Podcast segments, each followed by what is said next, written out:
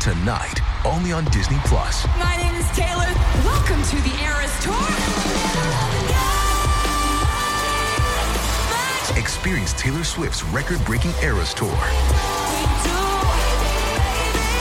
Does anyone here know the lyrics?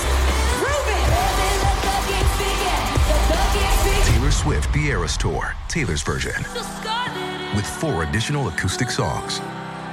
Streaming tonight only on Disney Plus. Fifth narrative The story, resumed by Franklin Blake, Chapter 1. But few words are needed, on my part, to complete the narrative that has been presented in the Journal of Ezra Jennings. Of myself, I have only to say that I awoke on the morning of the 26th, perfectly ignorant of all that I had said and done under the influence of the opium, from the time when the drug first laid its hold on me to the time when I opened my eyes in Rachel's sitting room. Of what happened after my waking, I do not feel called upon to render an account in detail.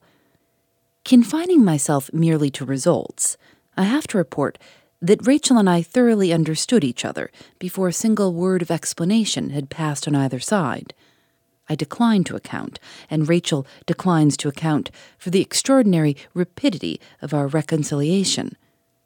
Sir and Madam, look back at the time when you were passionately attached to each other, and you will know what happened after Ezra Jennings had shut the door of the sitting room as well as I know it myself.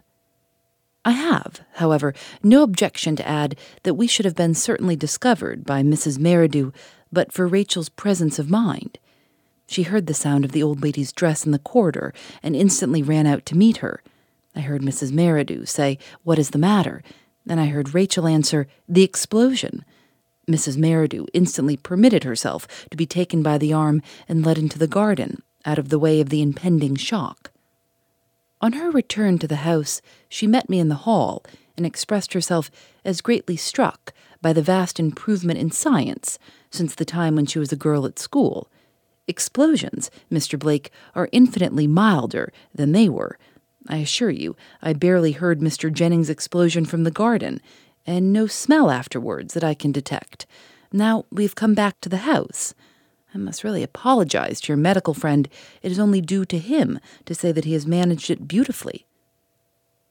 So, after vanquishing Betteridge and Mr. Bruff, Ezra Jennings vanquished Mrs. Merridew herself. There's a great deal of undeveloped liberal feeling in the world, after all. At breakfast, Mr. Bruff made no secret of his reasons for wishing that I should accompany him to London by the morning train. The watch kept at the bank, and the result, which might yet come of it, appealed so irresistibly to Rachel's curiosity that she at once decided, if Mrs. Merridew had no objection, on accompanying us back to town so as to be within reach of the earliest news of our proceedings. Mrs. Merridew proved to be all pliability and indulgence after the truly considerate manner in which the explosion had conducted itself, and Betteridge was accordingly informed that we were all four to travel back together by the morning train. I fully expected that he would have asked leave to accompany us. But Rachel had wisely provided her faithful old servant with an occupation that interested him.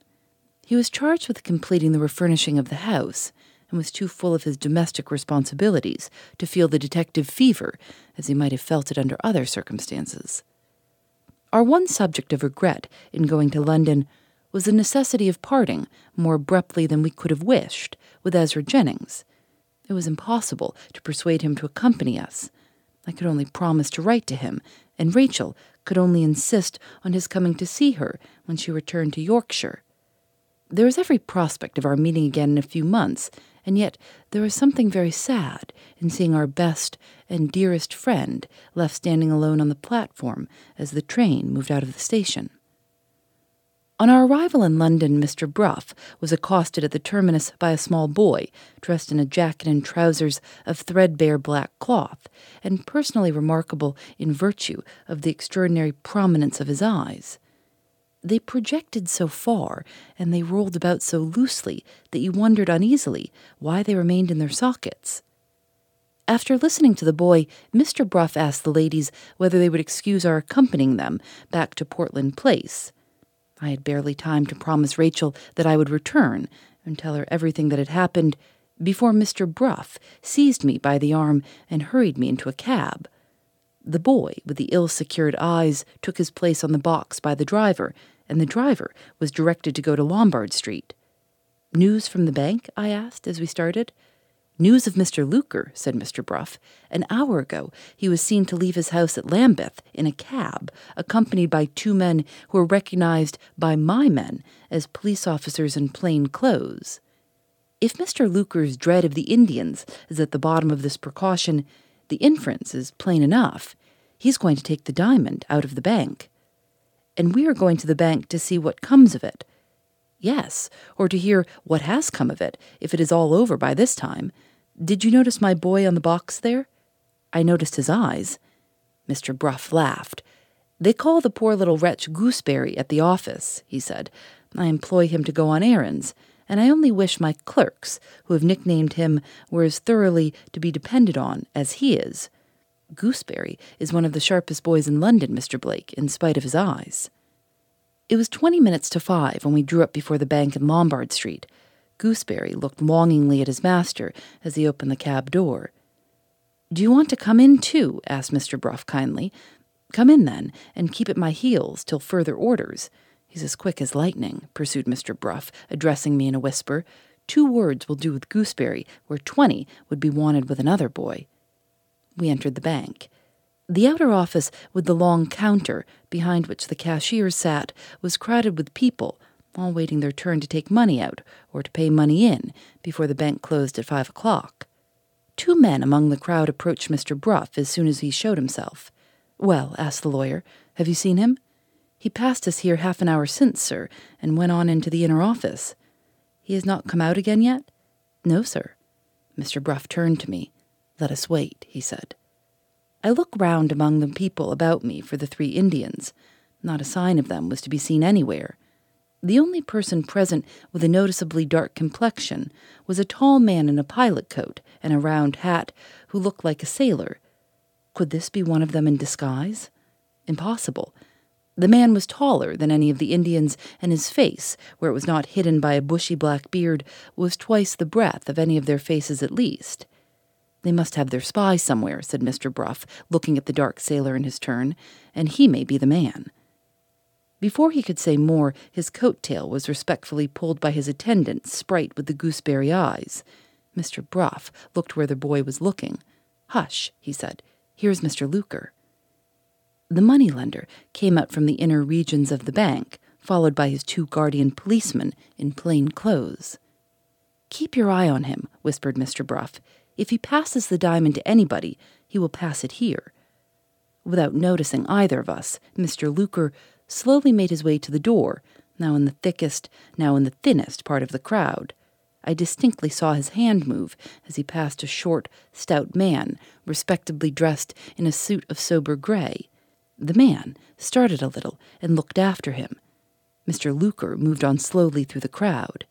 At the door, his guard placed themselves on either side of him.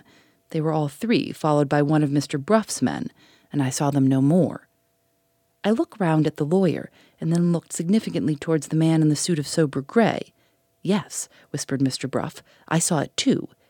He turned about in search of his second man. The second man was nowhere to be seen. He looked behind him for his attendant sprite. Gooseberry had disappeared. What the devil does it mean? said Mr. Bruff angrily.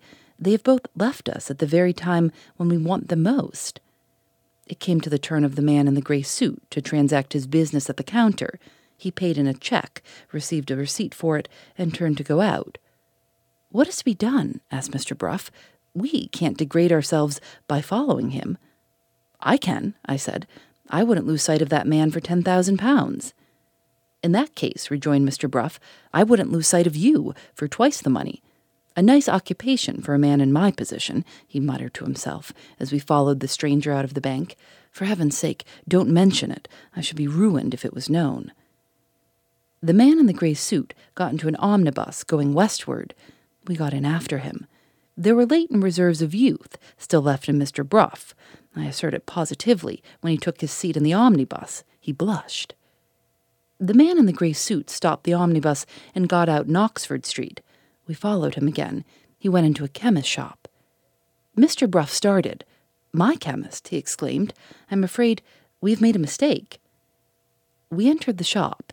Mr. Bruff and the proprietor exchanged a few words in private. The lawyer joined me again with a very crestfallen face. It's greatly to our credit, he said, as he took my arm and led me out. That's one comfort. What is to our credit? I asked.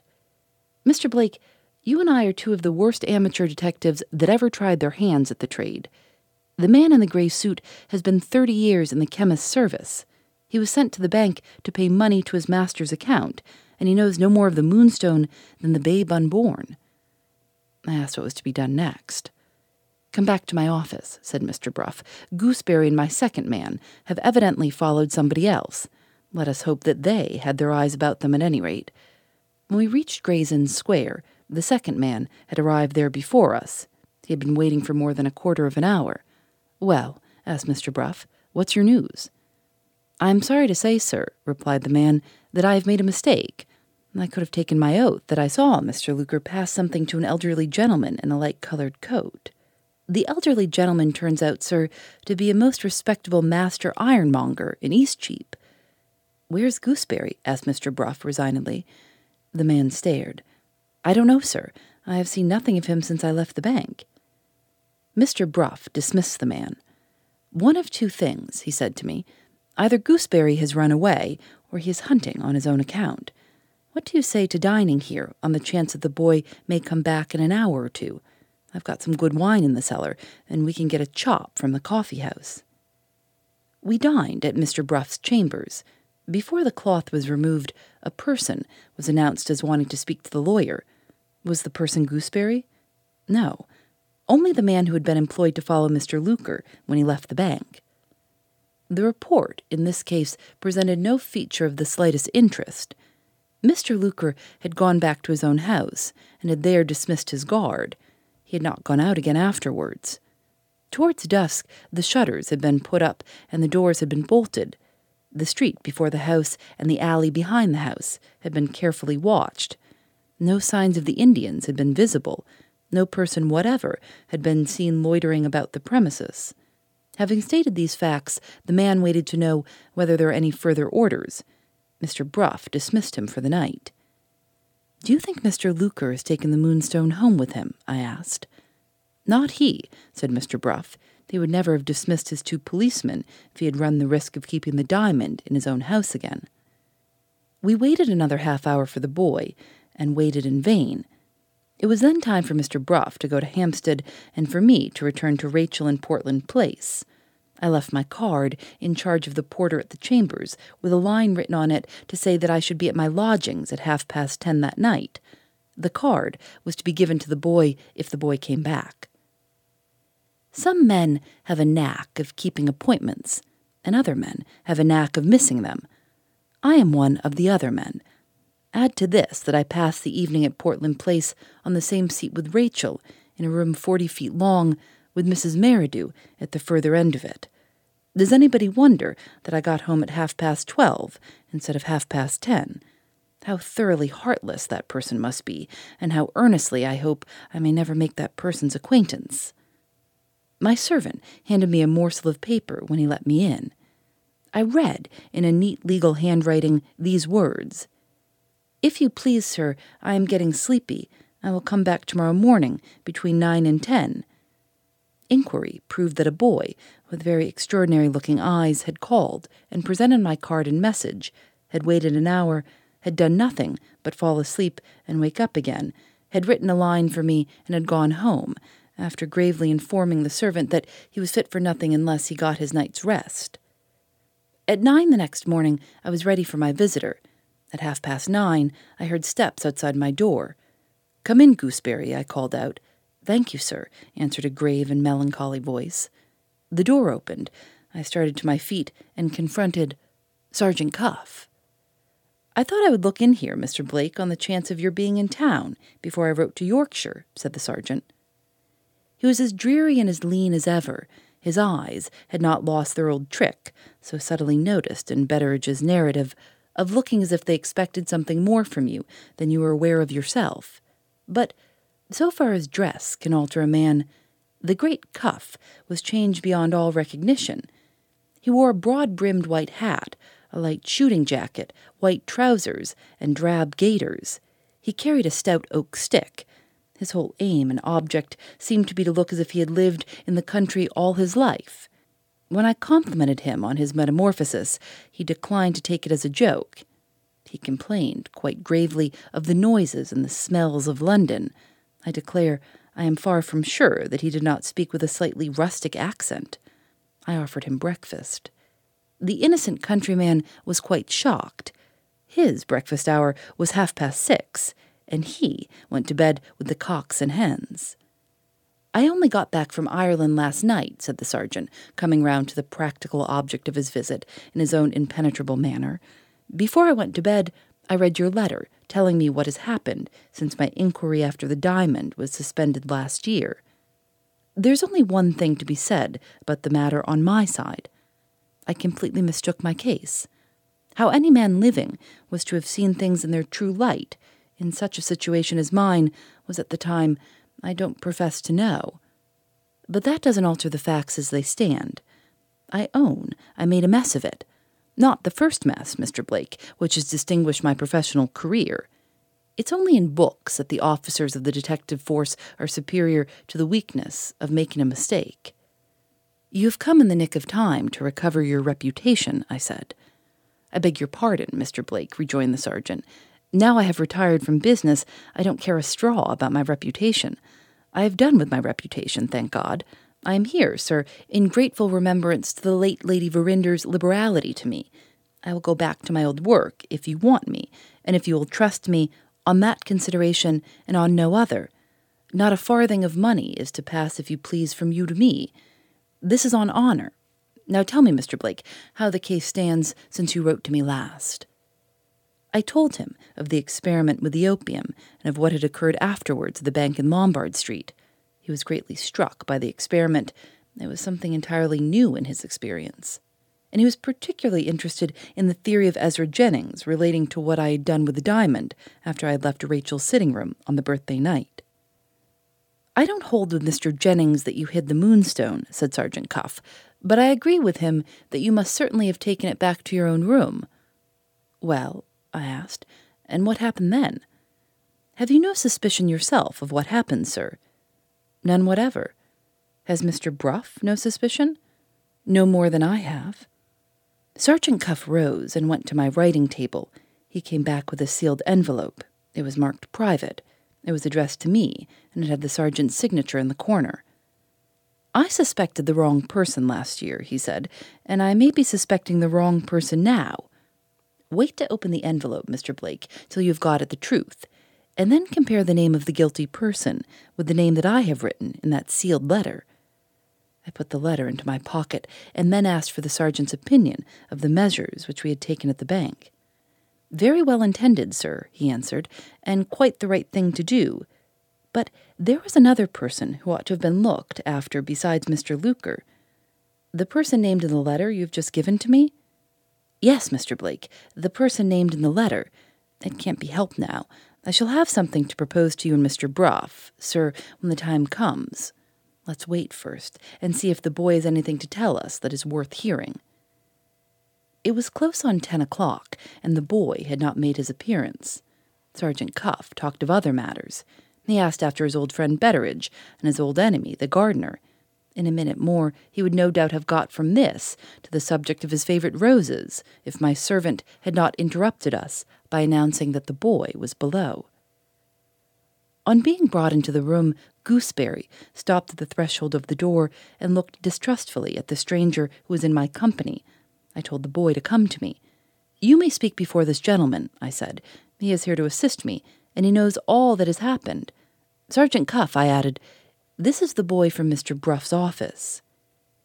In our modern system of civilization, celebrity, no matter of what kind, is the lever that will move anything. The fame of the great Cuff had even reached the ears of the small gooseberry. The boy's ill fixed eyes rolled when I mentioned the illustrious name till I thought they really must have dropped on the carpet. Come here, my lad, said the sergeant, and let's hear what you've got to tell us.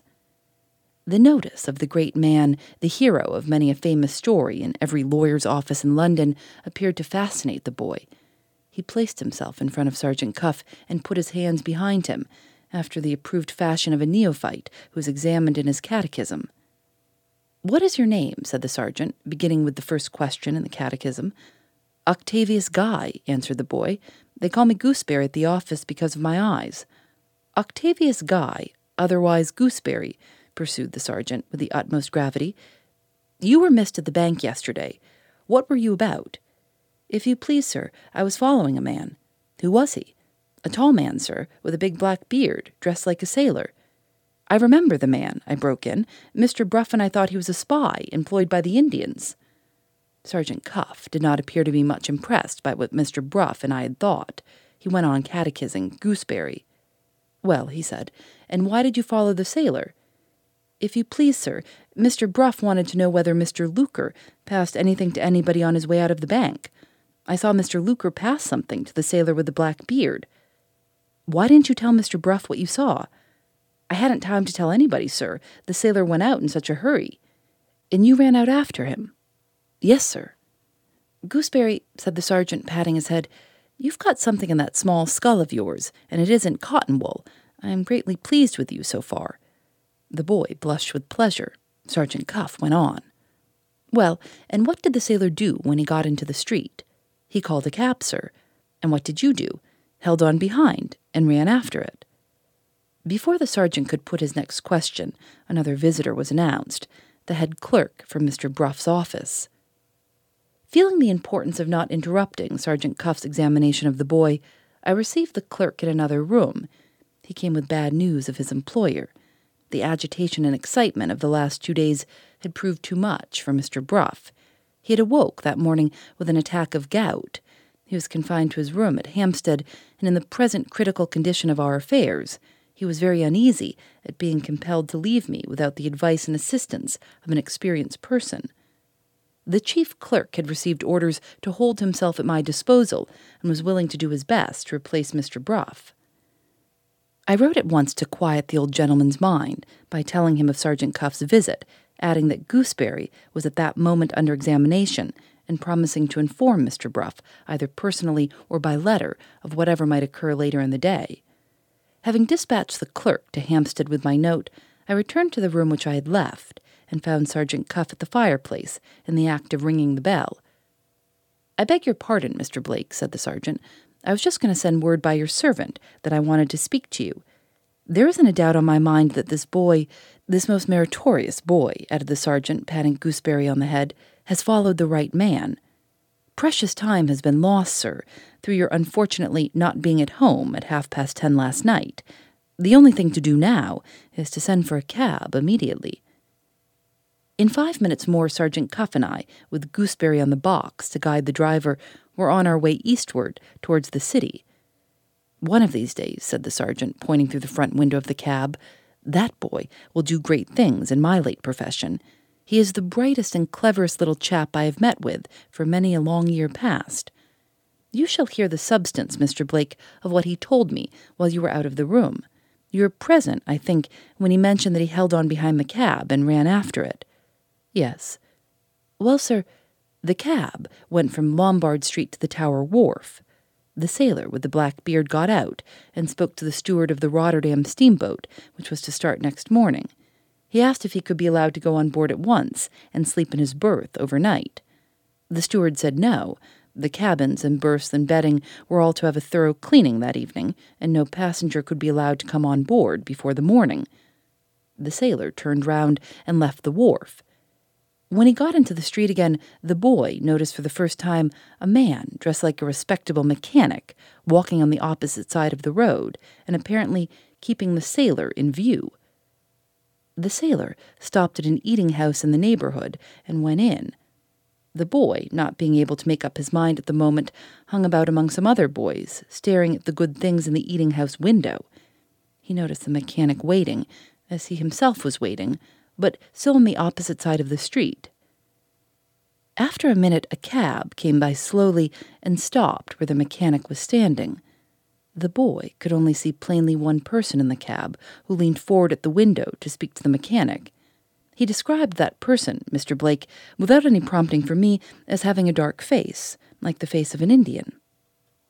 It was plain by this time that Mr. Bruff and I had made another mistake. The sailor with the black beard was clearly not a spy in the service of the Indian conspiracy. Was he, by any possibility, the man who had got the diamond?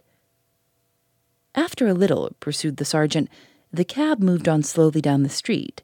The mechanic crossed the road and went into the eating house. The boy waited outside till he was hungry and tired, and then went into the eating house in his turn.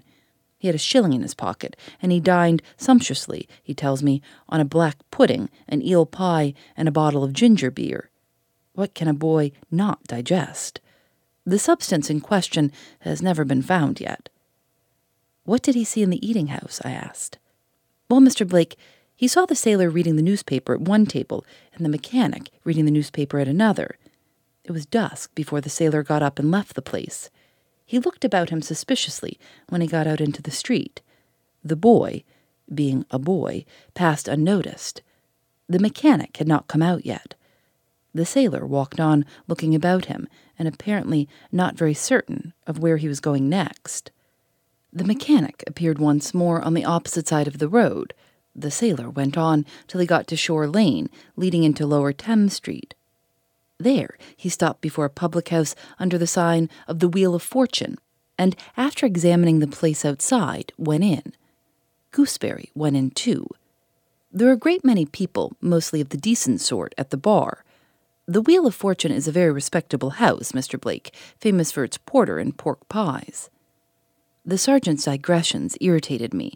He saw it, and confined himself more strictly to Gooseberry's evidence when he went on. The sailor, he resumed, asked if he could have a bed. The landlord said no, they were full. The barmaid corrected him and said number 10 was empty. A waiter was sent for to show the sailor to number 10. Just before that, Gooseberry had noticed the mechanic among the people at the bar. Before the waiter had answered the call, the mechanic had vanished. The sailor was taken off to his room. Not knowing what to do next, Gooseberry had the wisdom to wait and see if anything happened. Something did happen.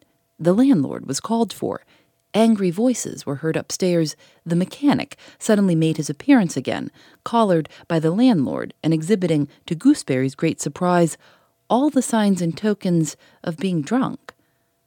The landlord thrust him out the door and threatened him with the police if he came back. From the altercation between them while this was going on, it appeared that the man had been discovered in number 10 and had declared with drunken obstinacy that he had taken the room. Gooseberry was so struck by the sudden intoxication of a previously sober person that he couldn't resist running out after the mechanic into the street. As long as he was in sight of the public house, the man reeled about in the most disgraceful manner. The moment he turned the corner of the street, he recovered his balance instantly and became as sober a member of society as you could wish to see. Gooseberry went back to the Wheel of Fortune in a very bewildered state of mind. He waited about again on the chance of something happening. Nothing happened, and nothing more was to be heard or seen of the sailor. Gooseberry decided on going back to the office. Just as he came to this conclusion, who should appear on the opposite side of the street as usual but the mechanic again. He looked up at one particular window at the top of the public house, which was the only one that had a light in it. The light seemed to relieve his mind. He left the place directly. The boy made his way back to Gray's Inn, got your card and message, called, and failed to find you.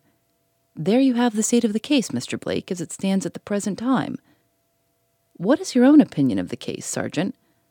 I think it's serious, sir. Judging by what the boy saw, the Indians are in it, to begin with. Yes, and the sailor's evidently the person to whom Mr. Luker passed the diamond. It seems odd that Mr. Bruff and I and the man in Mr. Bruff's employment should all have been mistaken about who the person was. Not at all, Mr. Blake.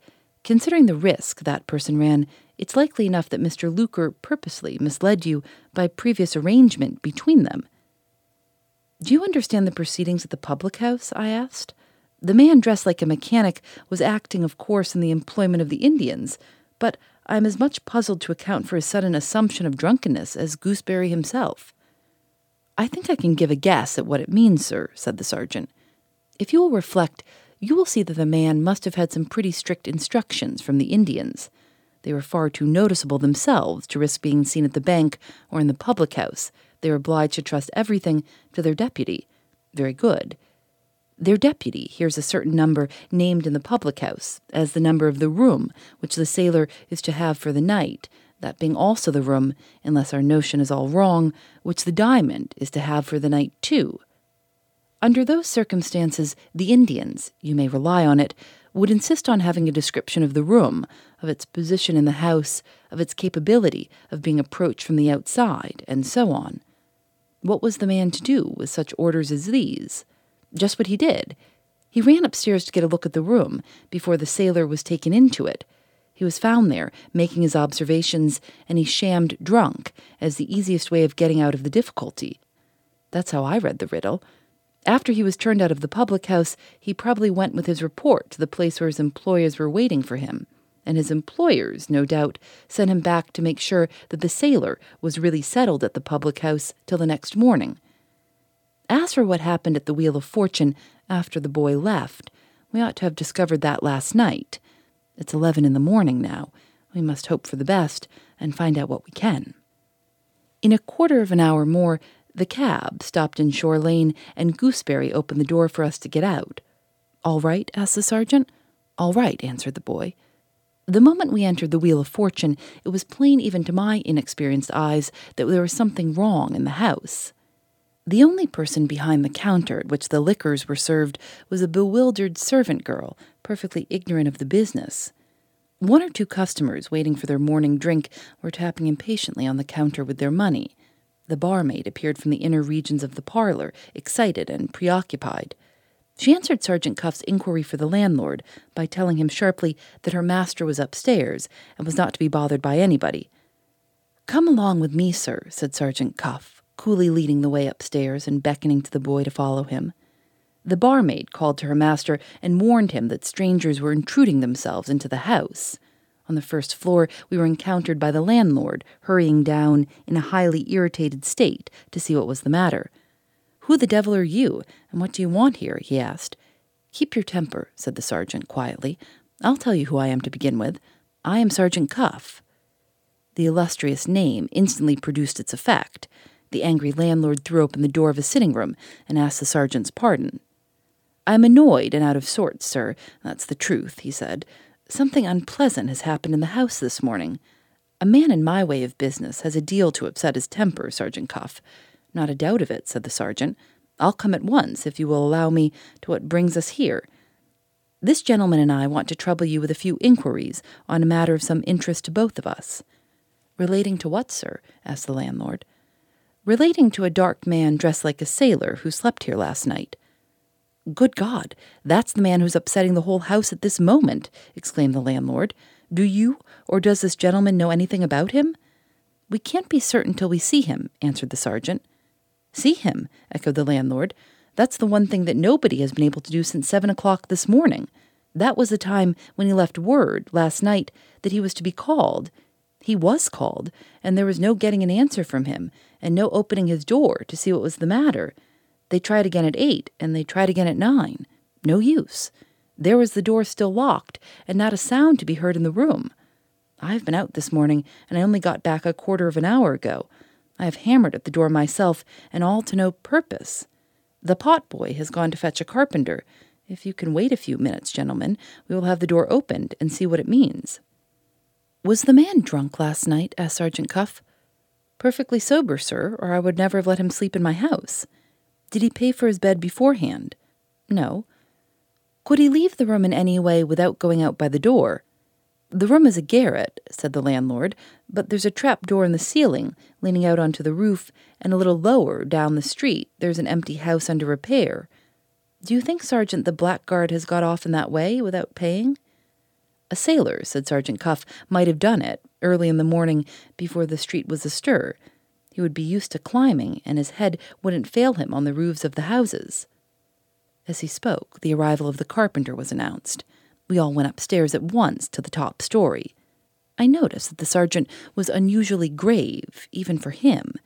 It also struck me as odd that he told the boy, after having previously encouraged him to follow us, to wait in the room below till we came down again. The carpenter's hammer and chisel disposed of the resistance of the door in a few minutes, but some article of furniture had been placed against it inside as a barricade. By pushing at the door, we thrust this obstacle aside, and so got admission to the room.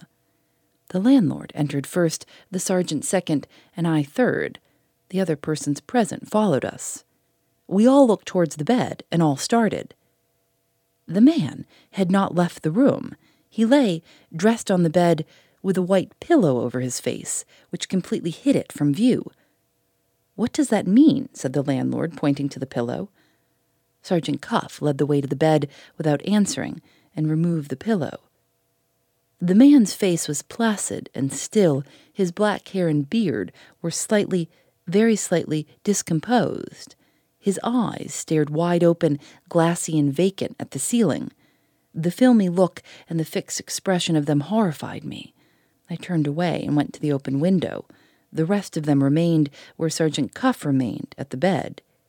He's in a fit, I heard the landlord say. He's dead, the sergeant answered. Send for the nearest doctor and send for the police. The waiter was dispatched on both errands. Some strange fascination seemed to hold Sergeant Cuff to the bed. Some strange curiosity seemed to keep the rest of them waiting to see what the sergeant would do next. I turned again to the window. The moment afterwards, I felt a soft pull at my coat tails, and a small voice whispered, Look here, sir. Gooseberry had followed us into the room. His loose eyes rolled frightfully, not in terror, but in exultation. He had made a detective discovery on his own account. Look here, sir, he repeated, and led me to a table in the corner of the room. On the table stood a little wooden box, open and empty. On one side of the box lay some jeweler's cotton. On the other side was a torn sheet of white paper with a seal on it, partly destroyed, and with an inscription in writing, which was still perfectly legible. The inscription was in these words Deposited with Messrs. Bushe, Lysaught, and Bushe by Mr. Septimus Luker of Middlesex Place, Lambeth, a small wooden box sealed up in this envelope and containing a valuable of great price.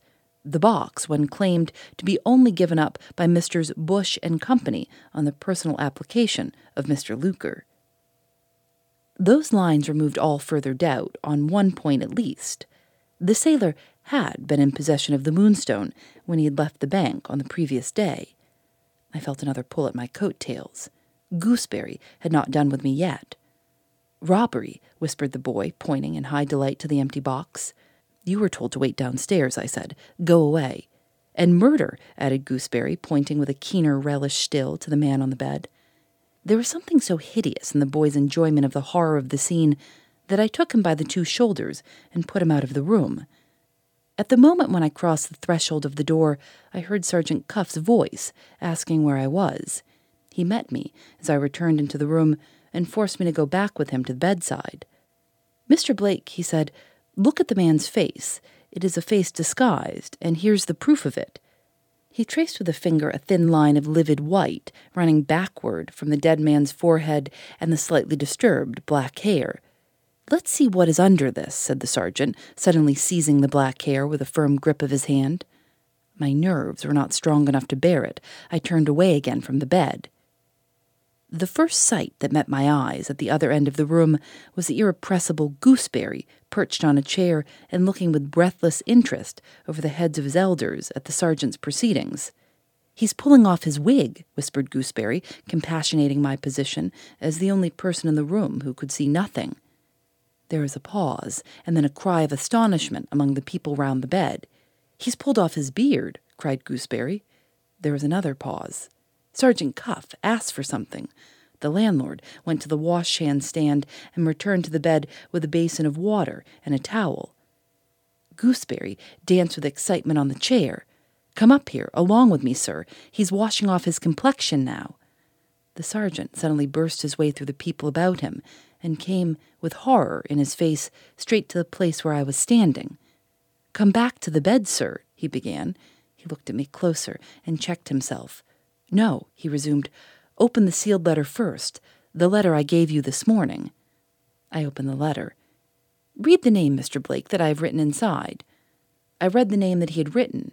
It was Godfrey Ablewhite. Now, said the sergeant, come with me and look at the man on the bed. I went with him and looked at the man on the bed. Godfrey Ablewhite.